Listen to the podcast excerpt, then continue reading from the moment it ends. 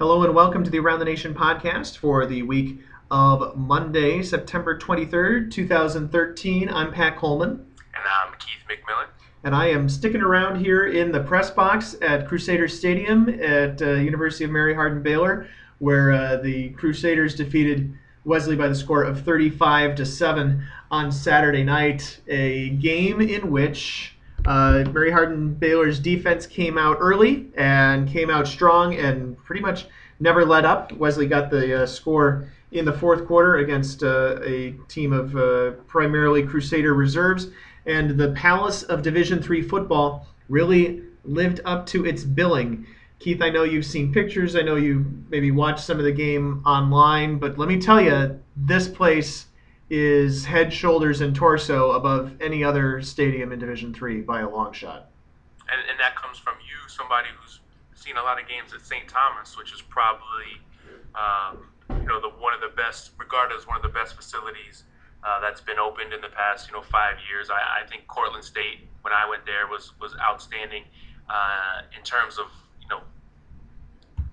size and, and gaudiness and features and stuff like that. You know, some of some of the best fields in Division Three are actually probably some of the smaller fields with the different views and, and the coziness. But as far as as um, just having all the accoutrements, it looked like just again from pictures and from seeing it online, it looked like uh, Mary Hardin Baylor's new stadium had everything. I guess it kind of makes sense. If they waited 15 years to build it, you might as well do a great job to, uh, to, to, put it together. And Pat, I, am not surprised that you're still broadcasting from the press box. I'm sure there's like a hotel room in the new stadium somewhere. there might as well be. Um, you know, it's not like Linfield where there was was and maybe still is dormitory space in the uh, grandstand. Um, you mentioned St. Thomas. You know, they've done some nice uh, things around the field. A brand new scoreboard. Uh, the uh, quote unquote visitor side, which is not really a visitor side of stands, has some high roller stands that is nice. But the home side um, is a classic old grandstand that could use uh, some renovation, some rebuilding. They could put that facility in the top five. I think that when you talk about top facilities in Division Three, you mentioned Cortland State, uh, and for size and for massiveness, um, you know, I, I, think that belongs on the list. Uh, I still like St. John's with the, um, you know, basically now they have stands around three sides. They have the natural bowl. Uh, you know, and they've upgraded their uh, facility over the last few years as well. Um, you know, Mount Union's done some nice things to their facility. I'm not quite sure it would fit in the in the top 10 necessarily, but pretty close. But the one thing, and uh, I talked about this with Dan Dutcher, the NCAA's vice president for Division Three. Not only is it nice to see that uh, Division Three could support Division Three football could support a stadium like this and fill it as it did tonight, but I, I think that there are only a handful of programs in Division Three that could, uh, could could really support a stadium like this and and make you know 8,700 seats um, and you know uh, standing room for another. Yeah, well, they had another 1,200 or so, 1,100 maybe tonight, and could have fit many more around the outside. I'm not sure there's a lot of places, a lot of fan bases that could make this place stand up. Yeah, and, and that's part of it too build a D3 stadium, do you want to build a 10,000 seat place and then draw 5,000, or do you want to build a, a 5,000 seat place and draw 5,000? And it, and it, it's you know it's, it varies for every program and every stadium, and you know there, there's so many different uh, things that go into it. You know, we mentioned uh, UW Whitewater as another big stadium that's sort of grown into its space on that campus it, it's it always has kind of had that big one side of the stadium, but since they become a championship level program, the rest of the stadium sort of uh, come up to, to par with it, I guess you'd say, with the the championship banners and the video board and stuff like that. That's an outstanding stadium. But you know, you know, Pat, we you mentioned St. John's. I, I put that in a different class from the Cortland State and the Mary Hardin Baylor and maybe Whitewater because it's got the, the natural features as well as kind of a nice um, grandstand, you know, get the end zone seating where you kind of sit, you're on top of the game, and it's very the crowd is very, very boisterous. And there's places like uh, like Hampden, Sydney, and um, Widener where there's kind of like natural features around the stadium that I that I like, and there's there's the ones like Carnegie Mellon or Case Western Reserve. Uh, where the buildings are around the stadium, and there's there's so many different ways to build a great D3 Stadium and take this small, you know, the same space, but but whatever small area you have on campus and make it come alive. And uh, it, it sounds like though, and again, you were there. You tell me that just the way Mary Hardin Baylor uh, did this is, you know, top notch, and now it's something that everybody else out there uh, or the other elite programs out there, you know, have got to match. Yeah, if they uh, if if teams try to play the facilities race with Mary Hardin Baylor, it'll be uh, pretty interesting.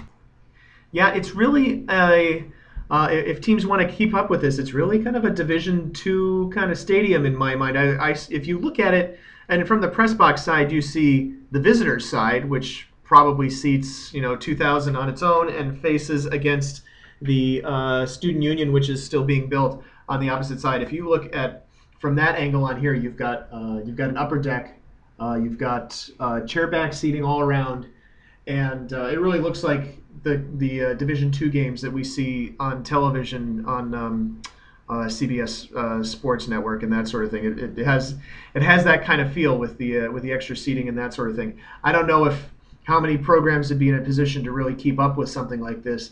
This is really fantastic, and of course, when you have uh, Drayton McLane and his money behind the project, you're in a position to do to do a lot of things. Uh, Mary Hardin Baylor made its on the field uh, product match up with the uh, stadium on Saturday night as well. You know, Wesley. Uh, I look at uh, a couple of things. One, of course, the total yardage numbers are crazy. Uh, Wesley the night minus 31 yards rushing, about 100, a little over 100 yards of total offense. But the third quarter, um, you know, Wesley goes into the locker room and what really the only positive for them was they got a stop late in the second quarter and they came out and they got a couple first downs. And, and for, for wesley that was about the high water mark of the first half. They got a couple first downs on their last drive going in and then uh, into the locker room for halftime and then wesley comes out in the second half and mary hardin baylor comes out and holds them to minus 17 yards of total offense in that third quarter and it really just never was a game. Uh, you know, you can talk about what you saw, and it's similar to you know what I saw. The uh, the defensive front for Mary Hardin Baylor just really had its way with the Wesley offensive line. There was way too much speed for Wesley to handle. Yeah, Pat, it was nice to see you know Mary Hardin Baylor have a quarterback who could throw the ball. You know, they hit some big plays early in the game and, and got a little bit away from from Wesley. But I thought by far the thing that stood out to me watching it uh, over the computer was the, the speed off the ball of the Mary Hardin Baylor defensive line. And it just, you know, they were they were in the backfield in Joe Callahan's face when he had time to throw. Uh, he really never had time to throw. And a couple, you know, there was one time early in the third quarter on a key third down. I thought he had plenty of time to throw, and he held onto the ball too long, and he got sacked anyway because that relentless D line was coming after him. And uh, you know, Wesley just really never had a chance to get anything going in this game, and, and um, you know, I don't know if, if that's necessarily representative of, you know, the final score. I mean, necessarily representative of how close or, or how much distance there is between Mary Hardin Baylor and Wesley at this point in the season. And, you know, maybe they'll meet later on in the playoffs like they usually do. But right now, I mean, I, I thought it was very clear uh, for, from that game on Saturday that, that Mary Hardin Baylor was the better team, and uh, it started up front.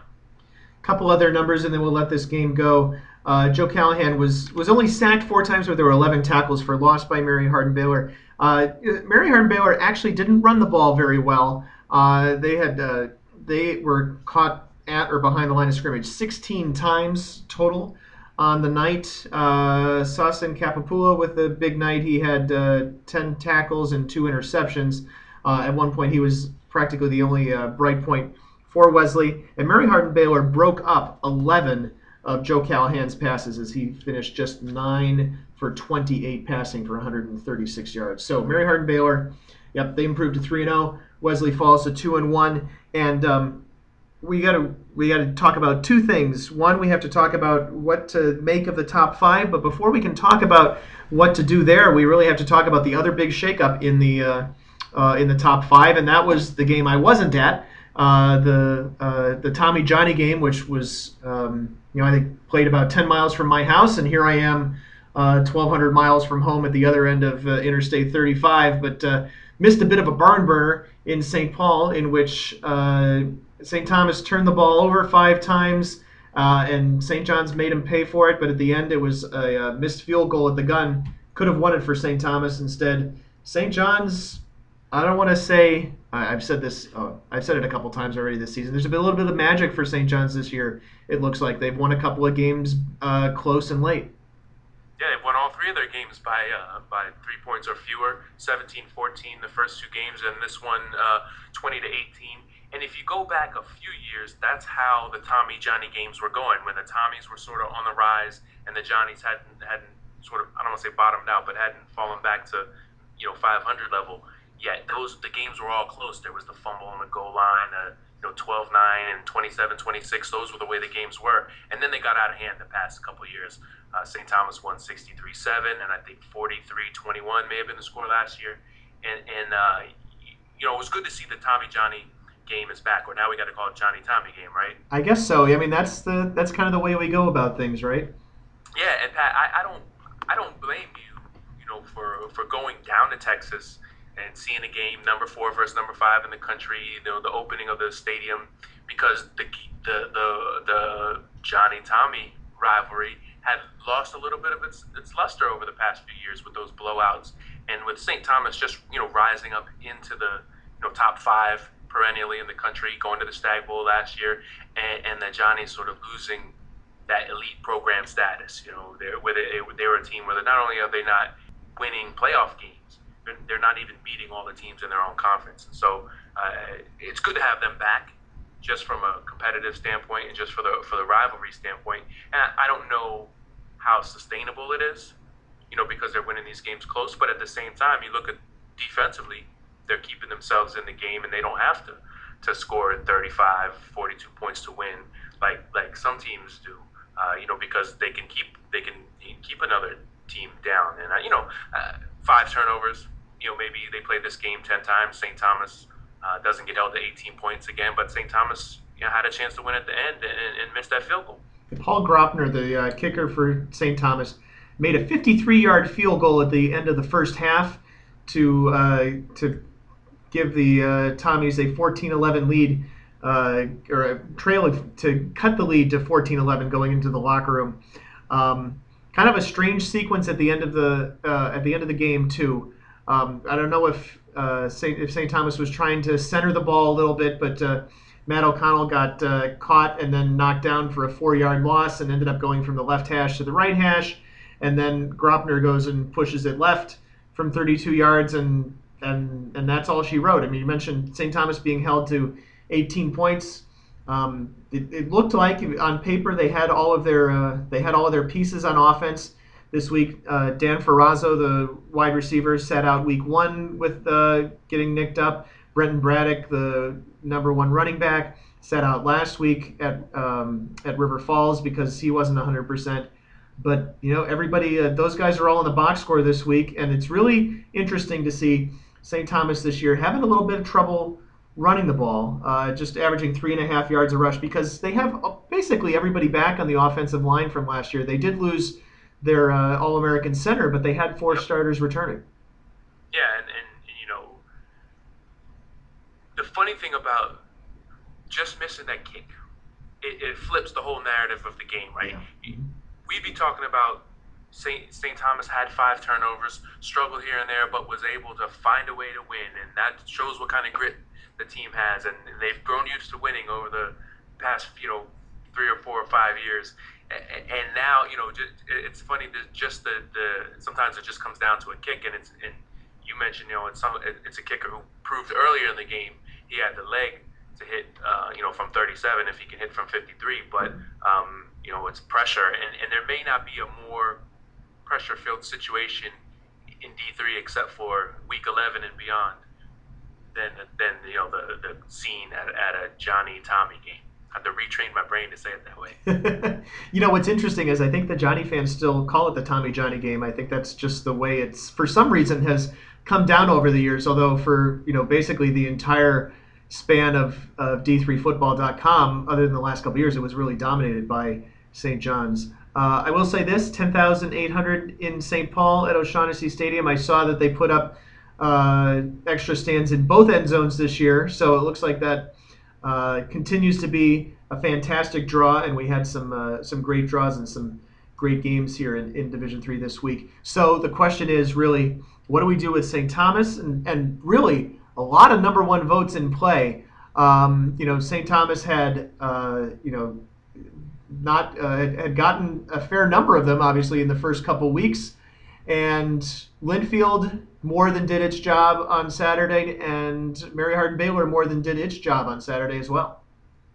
Yeah, and I mean, so did, um, by the way, so did Mount Union. Sorry. Yeah, and it's funny. Mount Union wins 37 to zero. They played Muskingum, and so that's one of the reasons why we're not going to talk about them as much as Linfield, who played a ranked team, and Cal Lutheran, and obviously Mary Hardin Baylor and Wesley two top five teams playing each other. That, that certainly garners more attention. But Mount Union was dominant.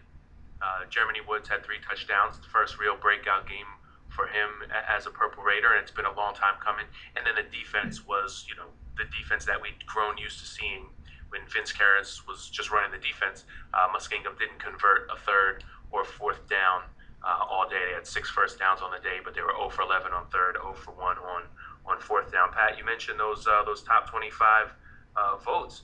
They've been split since the preseason poll, and they were split last week uh, 11 for Mount Union, 7 for St. Thomas, 6 for Linfield, 1 for Mary Hardin Baylor. So, those, like you said, those seven St. Thomas votes, most likely, okay, Right. Guarantee, right, guarantee yes. they're they're gonna go somewhere else. So you got uh, even if Mount Union was to keep its eleven, you know, you still have seven votes. Do they go to Linfield? Do they all go to Mary Hardin Baylor? Do they split? Does somebody who, who liked Mount Union um, in a previous week now become convinced because Mary Hardin Baylor's win over Wesley was so thorough?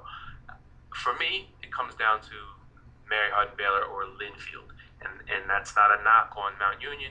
We know that they're still um, I guess grooming, for lack of a better way to put it. You know, they they, they don't have the offense that they had uh, last season with, with, the national championship, and today was a good step in the right direction, but it was against Muskingum. So you look at Mount Union when they played a ranked team, they they had to you know pull off a drive in the fourth quarter to beat Franklin 30 to 27. You look at Linfield's game against ranked team, complete domination, 655 yards today against Cal Lutheran, um, and then Mary Hardin Baylor fairly dominant against Wesley. And you know, it, it's a tough situation for Wesley to go down to Texas to play the, in the opening of a new stadium. You know, Steve uh, Kadosu, we, we know, you know, uh, had been banged up the week before. Wesley was coming off a game uh, against Salisbury where maybe they got away with one, maybe they weren't as as good uh, as we build them to be going down there. Um, yeah, I, that's hard to say, but you got to give Mary Hardin Baylor credit, I think, for, for thoroughly dominating a top five team. So for me, it comes down to Linfield and Mary Hardin Baylor, and I'm probably leaning Mary Hardin Baylor at this point. I was already voting Linfield for what it's worth. I just, after watching St. Thomas the first week, I didn't feel like they had enough um, you know, an, an, enough intangible. I don't even know what to say. Um, you know, the defense, which had been so dominant in uh, uh, over the course of last year, looked like it had a little bit of uh, a little bit of trouble against. Um, not against Eau Claire, that shouldn't be an issue. A, little bit of trouble against River Falls, and that didn't really convince me either. I just thought that Linfield looked a little bit more like a safe pick, and this is one thing that goes through my mind as well. Um, you know, I look at does St. Thomas make up the, the difference between them and Mount Union from last year. You know, maybe, maybe not. Obviously, Mount Union comes back a little bit, but St. Thomas came back quite a bit too. Whereas Linfield, you know, Linfield versus Mount Union uh, has never happened. Uh, Mount Union versus anybody in the Northwest Conference has has never happened in the course of uh, you know this playoff history that we've had here with the automatic bids. So um, to me, it was a little bit easier to think that Linfield might be the one who's better than Mount Union uh, rather than necessarily St. Thomas, and that's kind of why I voted in that direction. The other thing that comes to mind too is if we're waiting for Mount Union to play a ranked team, we're gonna have to wait a long time. Um, you know, they uh, they play Marietta next week, uh, and Marietta's on a you know um, a, a, a, a, long run of futility for themselves. Ohio Northern is after that, and Ohio Northern got uh, trounced pretty heavily by Heidelberg. And they play Wilmington and Capital, two teams that combined for uh, just a couple of wins last year. Home against Otterbein on October 26th. I don't see uh, Otterbein in that position right now. Uh, after uh, the way they got handled by St. John Fisher. And then they go to Heidelberg on November 2nd. They host Baldwin Wallace and John Carroll to end the season. And those are where the tough games are for uh, Mount Union and the OAC the rest of the year. Sure, but even if you just judge them on what they've done to date, you know, they they uh, they didn't struggle against Franklin, right? They they opened up a nice lead. Right. Franklin Franklin came back and they had to put a drive together to win. Linfield hasn't, you know, even been close, and, and they played Hardin Simmons and they played Cal Lutheran. You know, not not exactly pushovers. Linfield, uh, you know, led Hardin Simmons 43-7, and they led in, in Cal Lutheran. You know, they scored the first, you know, 41 of the 48 first 48 points, something to that effect. Uh, 45-7, they led at one point in that game.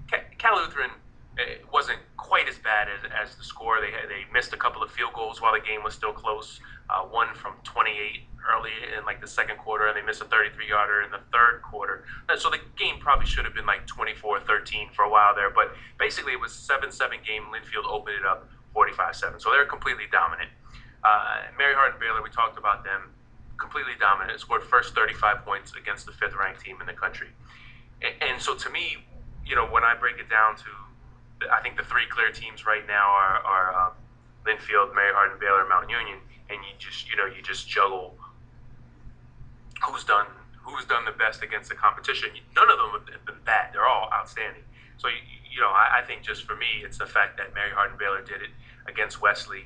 Um, you know, none of them had to pull off their big win on the road. They all played their big big uh, opponent uh, in the home game, and uh, you know, I don't think you can go wrong necessarily. I don't think there's there's a wrong answer. If, if the split uh, when the when the poll comes out ended up being eight seven seven or ten, you know, 10, 10, 5, it wouldn't be. I don't think there'd be a wrong uh, a wrong way to do it. Uh, it's early enough in the season where it's okay to, to move your number one vote around. And for me, uh, right now, I'm, I'm, most impressed with Mary Hardin Baylor, but they got to keep it up. You know, Linfield may may take that vote back next week. Mount Union may take that vote uh, further down the line. And you know, just to let the listeners in on one of the secrets here or whatever. Uh, sometimes we record this podcast on Sunday. Sometimes we record this podcast on Saturday. To be consistent, we always publish it on Monday. But when we record it on Saturday, like we are now, I did not stay an extra 24 hours in the Mary Hardin Baylor press box just to do this. Uh, that means, let's be honest with you, we just don't know the results of the top 25 uh, top votes. You guys do. So we're telling you what our perspective is, and obviously there are 23 other voters who could take this uh, any of 23, uh, well, not 23 different ways. I, I, suspect there's not a whole lot of permutations and combinations for those three teams at the top of the poll, but but you get the picture. Uh, you know what the picture is, and we're talking about how we feel about it and how we put our particular ballot together. So just so you guys know why we're being vague, that's why. Um, another thing that happened Saturday, uh, Wisconsin Whitewater uh, did to Buffalo State kind of what I thought they were going to do to Buffalo State last year. They uh, jump out on them early, jump on them often. Uh, Buffalo State, you know, had negative uh, total yards in the first quarter. Whitewater rolled up a big lead, and pretty much, I would say, had to uh, had to have laid out an entire year of frustrations on the Bengals in that 55-14 win on Saturday. Yeah, we hinted at it last week in the podcast, and you know it, that this was a win that was needed for Whitewater. They even kind of struggled a little bit in, in their opener this season against uh, against Wash U. 17-7 was that win. You know they had to kind of fight for that one, and I think that's been consistent throughout last season when they went seven and three, and in that opener is that the defense was there, but the offense hadn't quite been there, and it, it really was there from the start against Buff State. Um, Matt Behrendt, of course, the, the new quarterback that, uh, that that they're pretty excited about at Whitewater. I, guess he's not that new since he played half of last season, but you know he hooks up with uh, with Tyler Huber minute and a half into the game. So he, you know Tyler Huber's back, he's healthy, uh, and, and, then it just kind of it just got from there got ugly because uh, Whitewater you know scored 24 points in the first quarter.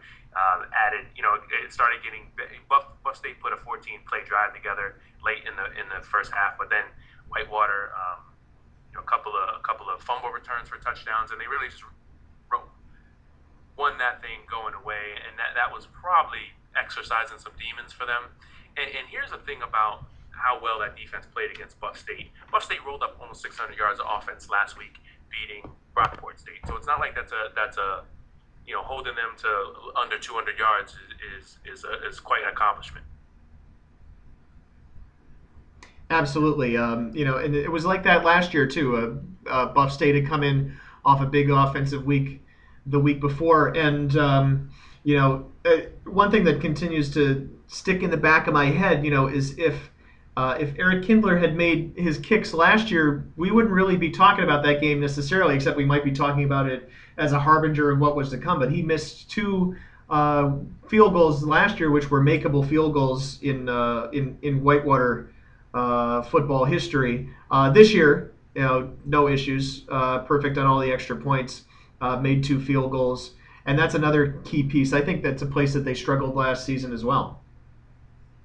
Yeah, and, and now you know you look at Whitewater, they have Waldorf coming up, and then the you know they kind of dive into the WIAC schedule with La Crosse, Stout, Eau Claire, and it's not till the end of uh, October where they go to Oshkosh and then they play Platteville. So kind of what you were saying about Mount Union. Um, you know, Whitewater has a chance to really build its confidence, really get rolling here before it has to play the two toughest teams in the conference. Oshkosh off on Saturday. Platteville went to Lewis and Clark and won 63 to 34. That's a uh, that's a game that was for some reason really neck and neck early, and Lewis and Clark led 27-21 at the beginning of the second quarter before Platteville, I don't know, got its legs underneath it or whatever, and, and, and pulled away. But you know, Lewis and Clark is not a team we expect to be uh, particularly good or competitive in the Northwest Conference. Um, for for Platteville, you know, I don't know what happened those first 16 minutes, uh, but that's a little bit of a that's a, that's something that raises a red flag for me. Yeah, certainly. You know, Platteville. I have questions about their defense. I don't think it's going to be quite the dominant unit that you know Whitewater is, for instance. Um, but maybe you give them some credit for having to fly out to Oregon and play that game and, and play it against an unconventional offense, or you know, I don't know what it was either. But in the end, they, they you know end up winning by 30. So you, I feel like every week when I when I do the ballot too, I'm reorganizing the the three WIAC teams I have in, in the ranking, and I may end up doing that this week because you go from being not that impressed with Whitewater to really impressed, and then not that impressed with Platteville, and, and then Oshkosh, you know, had played kind of a shaky half against Central, and then uh, great in the second half of that game, and then they they you know beat Marian, the NAI the NAIA defending champion, beat them pretty handily last week. So now you you know feel good about where where they sit. And uh, it's really, you know, we talked about the top three or even the top five, depending on where where you, you drop Wesley and St. Thomas to.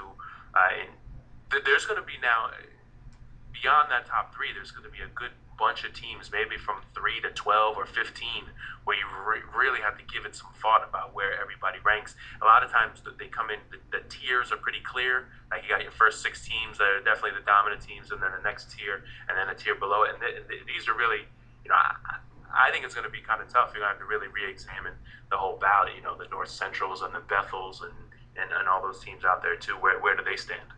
There's only a couple of other games involving top 25 teams, which I think really merit a significant amount of discussion. One of them is that uh, battle in Cleveland with, between, uh, well, I guess not technically in Cleveland proper, but between John Carroll and Baldwin Wallace, in which John Carroll just kind of came out and stated at the very least marked their claim to be a, a, the number three team in the OAC, if not something better.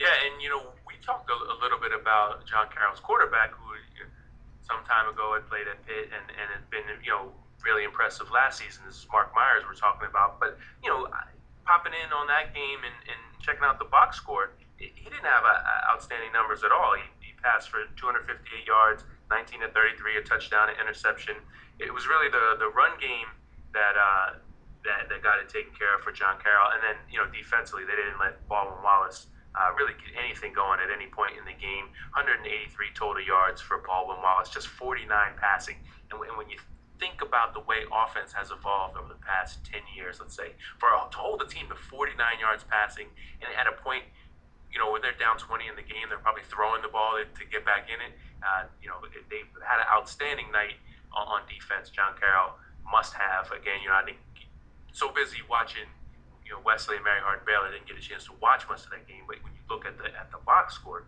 uh, really just uh, must have been an outstanding defensive night for uh, for John Carroll. And so, as much as we you know give a hat tip to the quarterback and the offense, you have to give credit to the defense as well. Similarly with John Carroll, I don't think we're going to find out a whole lot about uh, how good they are unless they lose one of these upcoming games.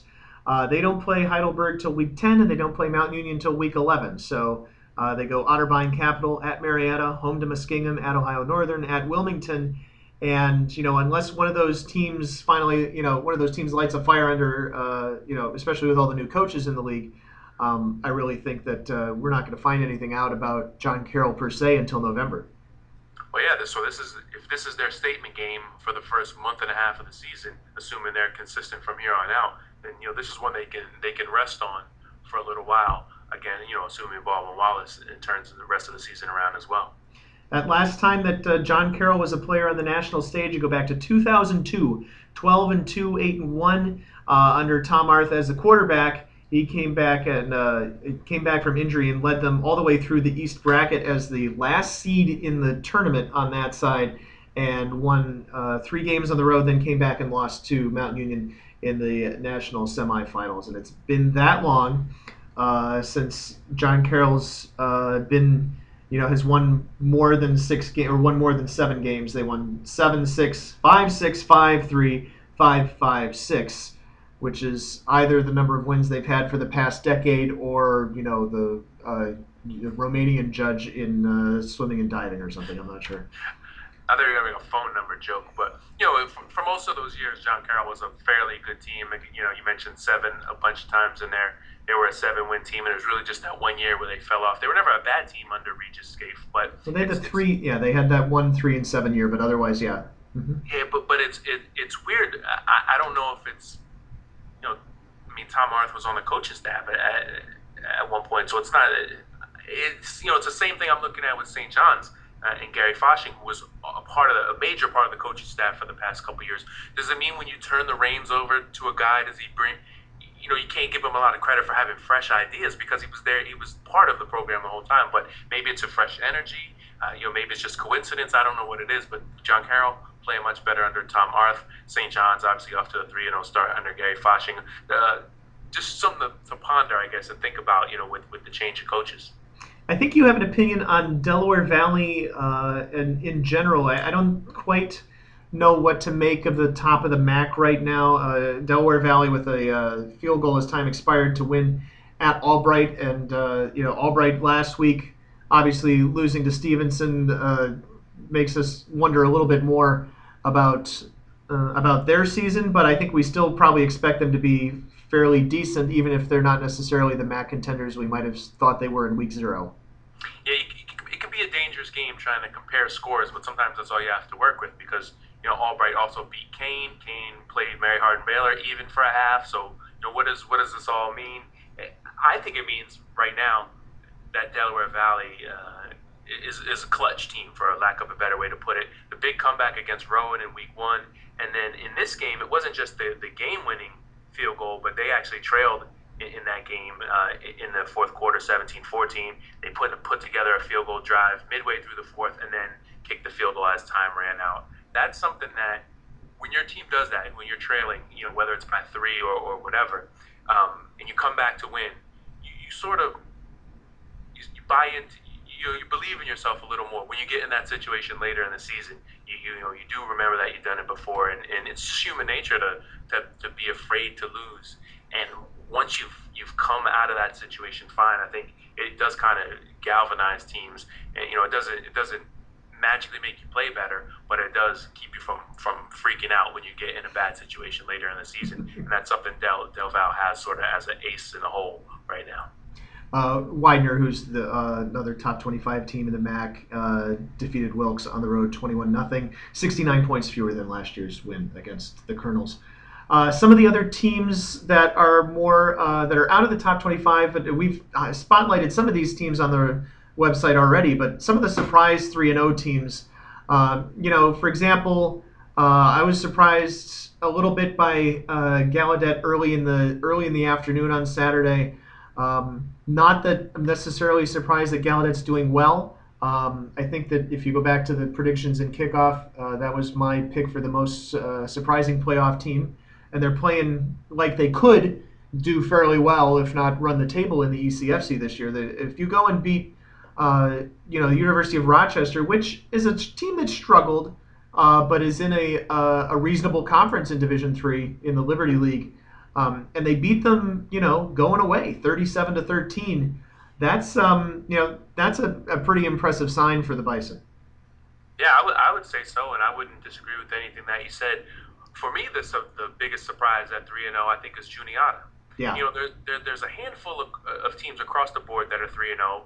Um, you know, we mentioned St. John's, but most of the, a lot of the other teams that are 3 0, even if they're um, teams that haven't had a lot of success and, and so you couldn't assume they'd win any of their games. I'm thinking of like a, like an Olivet here. Yeah. You know, they also didn't play the greatest teams, to, you know, to be 3 0.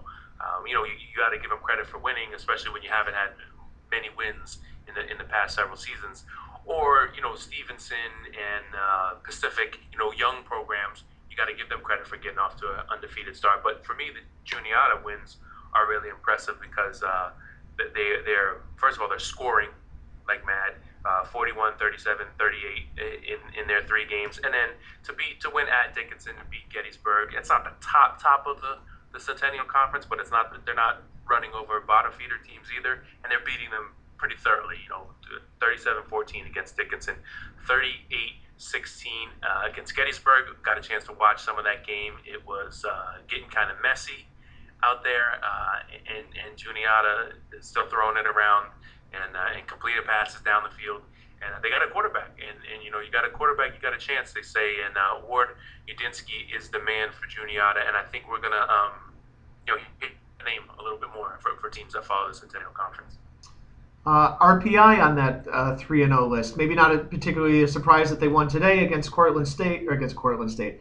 That would be worth worth mentioning. But it was Castleton State who they beat twenty three to eight in Castleton without its quarterback, without its top two wide receivers who've now both been implicated in this uh, shoplifting scandal, for lack of a better term, up in Vermont. Uh, they've uh, they're going to struggle to do much of anything at the at this point the rest of the season. But for RPI, um, you know, being three and zero is uh, unusual territory for them the last few years. Yeah, and I'll tip the hat to their defense as well. They they held Castleton State to minus or negative 42 yards rushing and you know, you mentioned the Castleton is playing without some of its uh, top offensive playmakers, but you know they still had a, a receiver that, that caught 11 passes for uh, 147 yards, and Soren Pels Walsh in, in, that game. So uh, it wasn't like they couldn't get anything going, but RPI you know really never let them uh, get a run game going. And, and you know, uh, pick a cliche when it comes to a team that doesn't have balance. Uh, Castleton had to throw the ball 54 times, and, and, and you know it's just hard to win that way when you you know you can't ever bust off a, a, long run. Six yards was the longest run for Castleton State. Uh, we tip the hat so far to the uh, to the RPI defense. The uh, the competition will get a little tougher uh, as RPI gets into its uh, Liberty League schedule, but for right now, they've got to be pretty pleased with uh, with with the new coaching staff under Ralph Isernia and being off to three and zero oh start. For years, Hope College was the program that played some crazy strong non-conference games, uh, non strong non-conference schedule, and that did particularly well in the MIAA. Uh, over the course of the last couple years, they kind of fell off of that wagon quite a bit. Uh, and currently, they're three and zero. Oh. Uh, the schedule is not the greatest, but you know these are one of the teams that they beat this year was somebody they lost to last year. They uh, turned things around and uh, turned it around on Millikin. they, like I said, they're three and zero oh with wins against North Park, dominating win against Millikin and a dominating win against Wisconsin Lutheran. They'll obviously get a bit of a uh, tougher test next Saturday at Illinois Wesleyan, but you know I would have to think that the way things are going for the Flying Dutchman, they're in position to be in contention once again in the MIAA. Yeah, Pat, you mentioned that they used to play the crazy schedule. They they passed that one down the line to Alma. They let, yeah. They let uh, Alma for some reason that now is playing the crazy schedule, but Hope you know played two CCIW teams. I, I think the most impressive thing is similar to what I said about Juniata that they've, they've uh, been consistent with the scoring 41, 41, 37. The past two weeks, only giving up a touchdown each. Uh, you know, when you're when you're winning and you're winning handily and thoroughly, you know, really one or two things can happen. You can start to feel yourself a little bit, and the team can start to think it's better than it is. Or if it's a team that has had a lot of success and it finally gets that taste of winning, uh, sometimes that can really, really build a, a, team's confidence. You know, they, they just want they want more of it, and and um, I, I don't, you know, once you look past Illinois Wesleyan, Pat, yeah, I don't know if there's anybody right now that's running that, that we expect to run away with the MIAA. I think Trine uh, is going to be a factor. You know, Adrian obviously lost that, that early game in the Pacific. That could get that could be a, a, kind of one of those interesting races to watch during the season. And, and you know, if a team with a loss or two wins it, uh, they may not get a very good playoff uh, draw, but it'll be entertaining to watch. Michael Atwell with another outstanding game on Saturday for Hope. Uh, one of the three, one of the three and zero oh teams that we haven't talked a whole lot about uh, in the, although we thought pretty highly of them in the preseason, is Bridgewater. Uh, they defeated not Bridgewater State, Patrick. Bridgewater defeated Ferrum 51 to 28 on Saturday. Ferrum has certainly fallen off a bit from last year. Uh, Ferrum is 0 uh, and 3 and has given up more than 40 points in each of its three games. But Bridgewater sitting in pretty good position. Uh, they go to Shenandoah next week. So the game against Hampden-Sydney is no longer the conference opener for them because of the change in the conference schedule. But that game against Hampden-Sydney coming up in uh, three weeks still looms large. Bridgewater has a bye after this 3 0 start. Yeah, I you know the most impressive thing about Bridgewater is just the, the ability to you know get up and down the field quickly on offense and uh, Willie Logan at quarterback gets it started for them. But they, they were able to, you know, uh, they with, withstood a couple runs from Ferrum. They, Bridgewater got out in front 27 7. Ferrum you know, made it 27 21. Ferrum 30, 34 28. They, made, they kept that game close a couple times. And Bridgewater, you know, took Ferrum's best shot and, and was able to pull away in the end. So I think that's a pretty encouraging sign for fans of the Eagles. I think for. Um, for the rest of the ODAC. You know, it's hard to it's hard to handicap, and and that's every year in the ODAC. But you know, this year as much as any, Washington Lee today went out and lost at Centre, so we, don't know necessarily what to make of them. Hampden-Sydney won big at Coast Guard, Randolph Macon beat Bethany. And Catholic has been playing well. You just don't right now. You don't know in the ODAC, but I think uh, right. Uh, if I had to say one team uh, is looking pretty outstanding, at least on offense, uh, I'd say Bridgewater, 538 yards uh, total today. For example, Emory and Henry. Uh, Emory and Henry, 3 and 0. Uh, and they uh, defeated Methodist pretty handily on Saturday. Um, but, you know, Emory and Henry has done this before in the non conference schedule. If I go back, each of the last four years, they've won uh, three non conference games or more. they and, and still haven't been able to quite put it together in the conference. It's been several years since they were over 500, and of course you have to go back to 2000 before uh, you get in a position where they were really a factor in the conference race. Well, we're going to find out really quickly what uh, what the Wasps are made of. Uh, it's at Randolph Macon, then Washington Lee, Hampden-Sydney Catholic, Bridgewater. So the, you know, they, if, if they're going to be good this year, they're going to have to prove it pretty much all of October. And uh, you know, while we're we're on the topic with them, uh, outstanding outstanding passing day today by um, Kyle Bowden, the quarterback. 382 yards, five touchdowns, but that's not the most impressive part. The impressive part, 29 of 31. That's about 93 point something uh, completion percentage.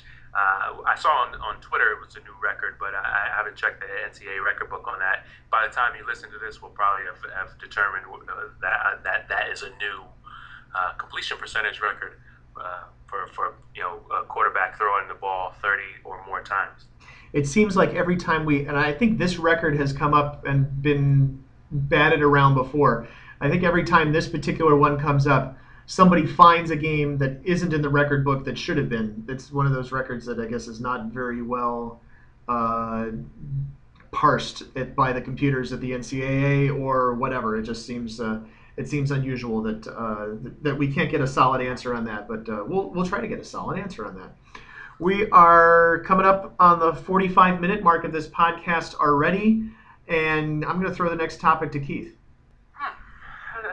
I, that's a good that's a good question. What team, I guess, uh, surprises you the, the most so so far out of um, you know the teams sort of either hanging around the bottom of the top 25 or or um, the, the, the, teams, you know, maybe that we ranked in the preseason between 25 and 100.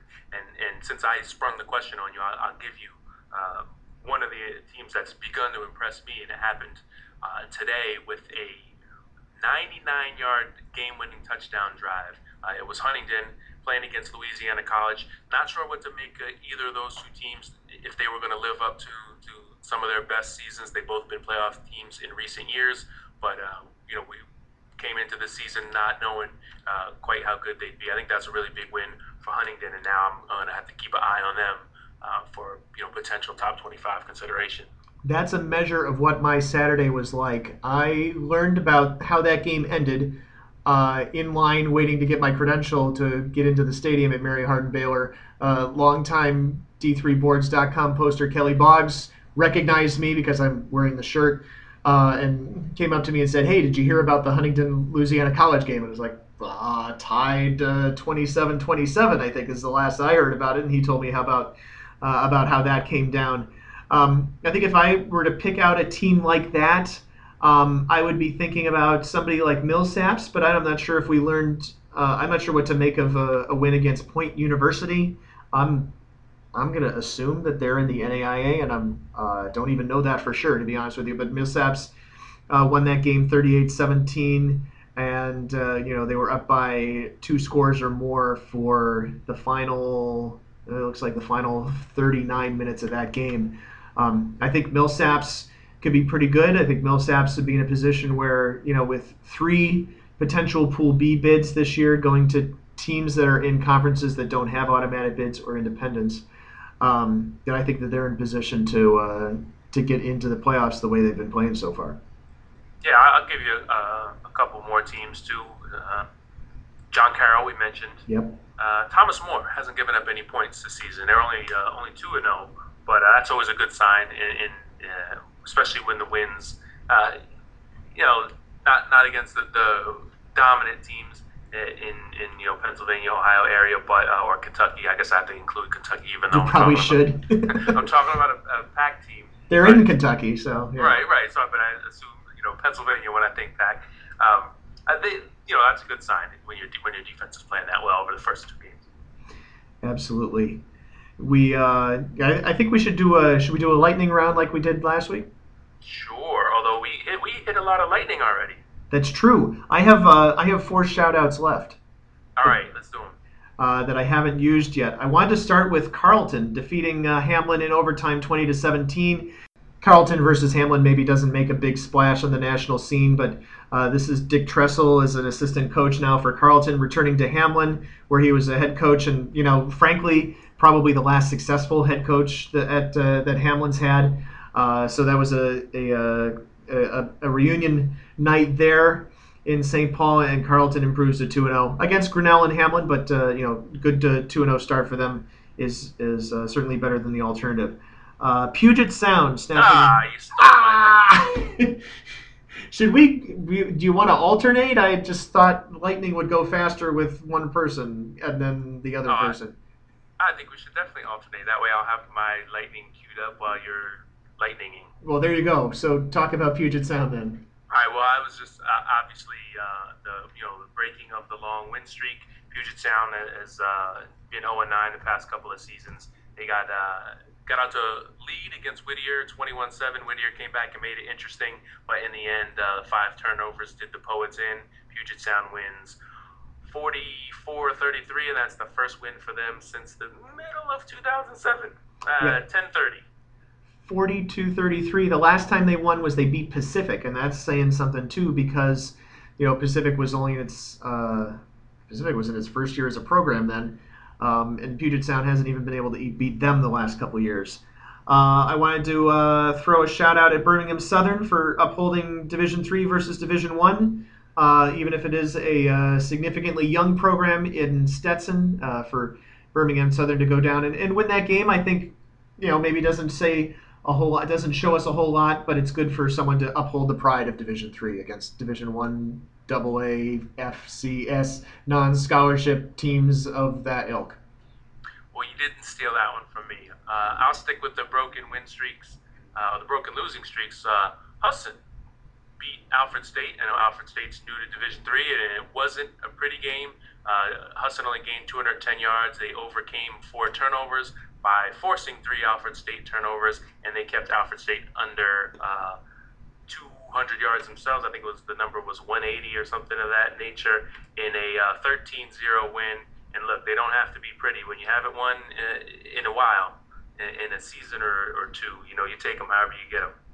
The uh, Marietta hasn't won in a while either. That's not who I'm shouting out, though. Of course, it's it's Capital who beat them 42 to 13, especially with a a, a big second half, uh, putting up 35 of those 42 points in the second half. The one thing I find interesting about Capital is, uh, you know, they've gone to that uh, they've gone to the triple option this year. Uh, Chris Candido, his, this background in the military academy probably makes it a little bit easier to, to bring something like that in. Uh, they ran for 429 yards, but they only held the ball for 32 minutes and 10 seconds. So um, interesting numbers there, but lots of uh, lots of rushing and for Capital and for a team that we predict uh, predicted to go two and eight. Um, you know they're obviously uh, still on pace to potentially do that uh, because they lost to Thomas More and they beat Marietta, and those are two things I think when you predict Capital go to two and eight, that's those are two results that are probably included. But at the very least, uh, for them to to get off to a start and try to do better than the two and eight that they finished with last year.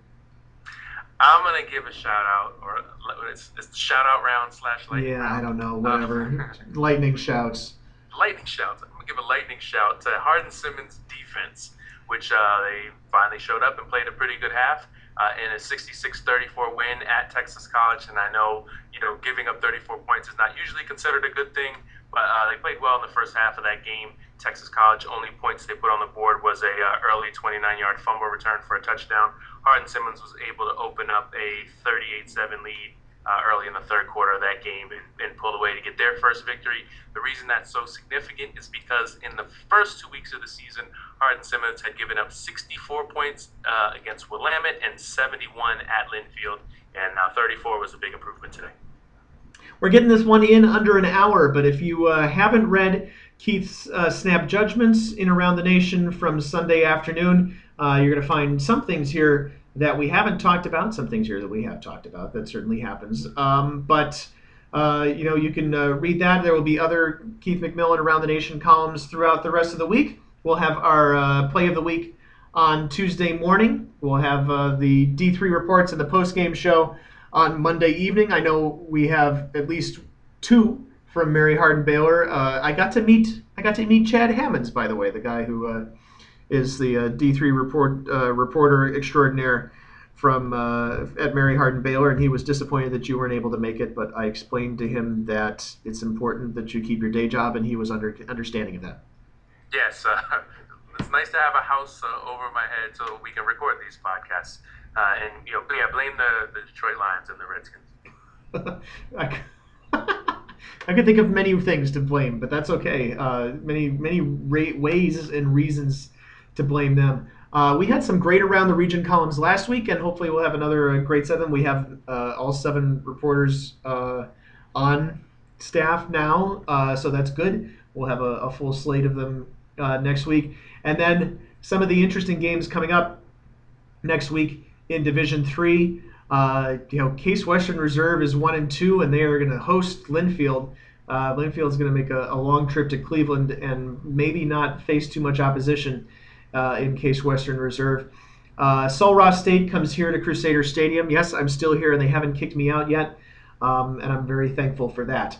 Uh, Wesley goes to Birmingham Southern as they uh, take a long trip for the second consecutive week. Hobart at Merchant Marine. Uh, we mentioned Alma's crazy schedule to open the season there. They go to Wisconsin Oshkosh. Uh, Pacific Lutheran makes the long trip to Wisconsin Eau Claire. Maybe that's where I'll end up next Saturday because I haven't seen Pacific Lutheran play since 1999.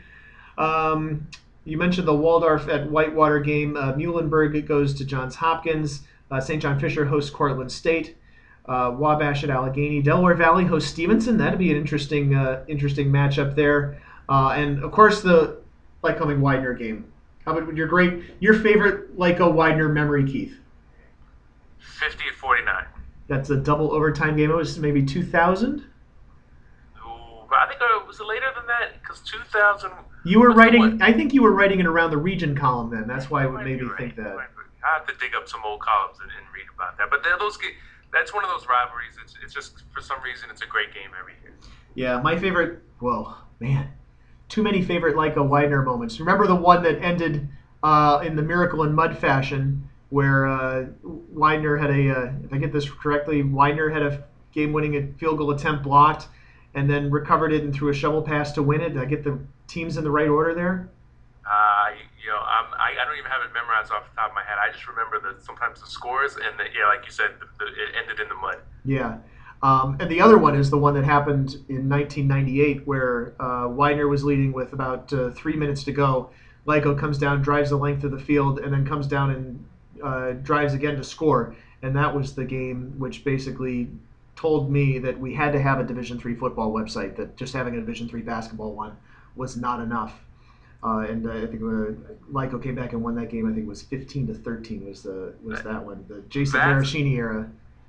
That's the one I was waiting for you to bring up. I, I, had the numbers 15 to 13 in my head, and it was 13 to two right before before. Yep. Uh, uh, anyway, um, hey, hey, throw this game on the on the games to watch list. Somebody's got to win. So, uh, oh, Hendrix already has a win. Southwestern goes to Hendrix next week. So the two first year, two of the three first year programs uh, will be facing off against each other. One of them will, will add a victory to its tally. Yep, and you can. Uh, I, I, talked with Southwestern coach Joe Austin on Saturday morning. That uh, video interview is up on the d3football.com homepage. It probably won't still be up by the time this podcast hits on Monday, so hopefully uh, you watch it. But it's an interesting building process for them. You know, you look at them and think that they could be maybe what where Mary Hardin Baylor was 15 years ago, just starting out not with a stadium of their own, uh, playing off campus, trying to bring in a bunch of kids and, and generate some excitement. So if they follow along the Mary Hardin Baylor path, they could be pretty good shortly. But even if not, uh, they've already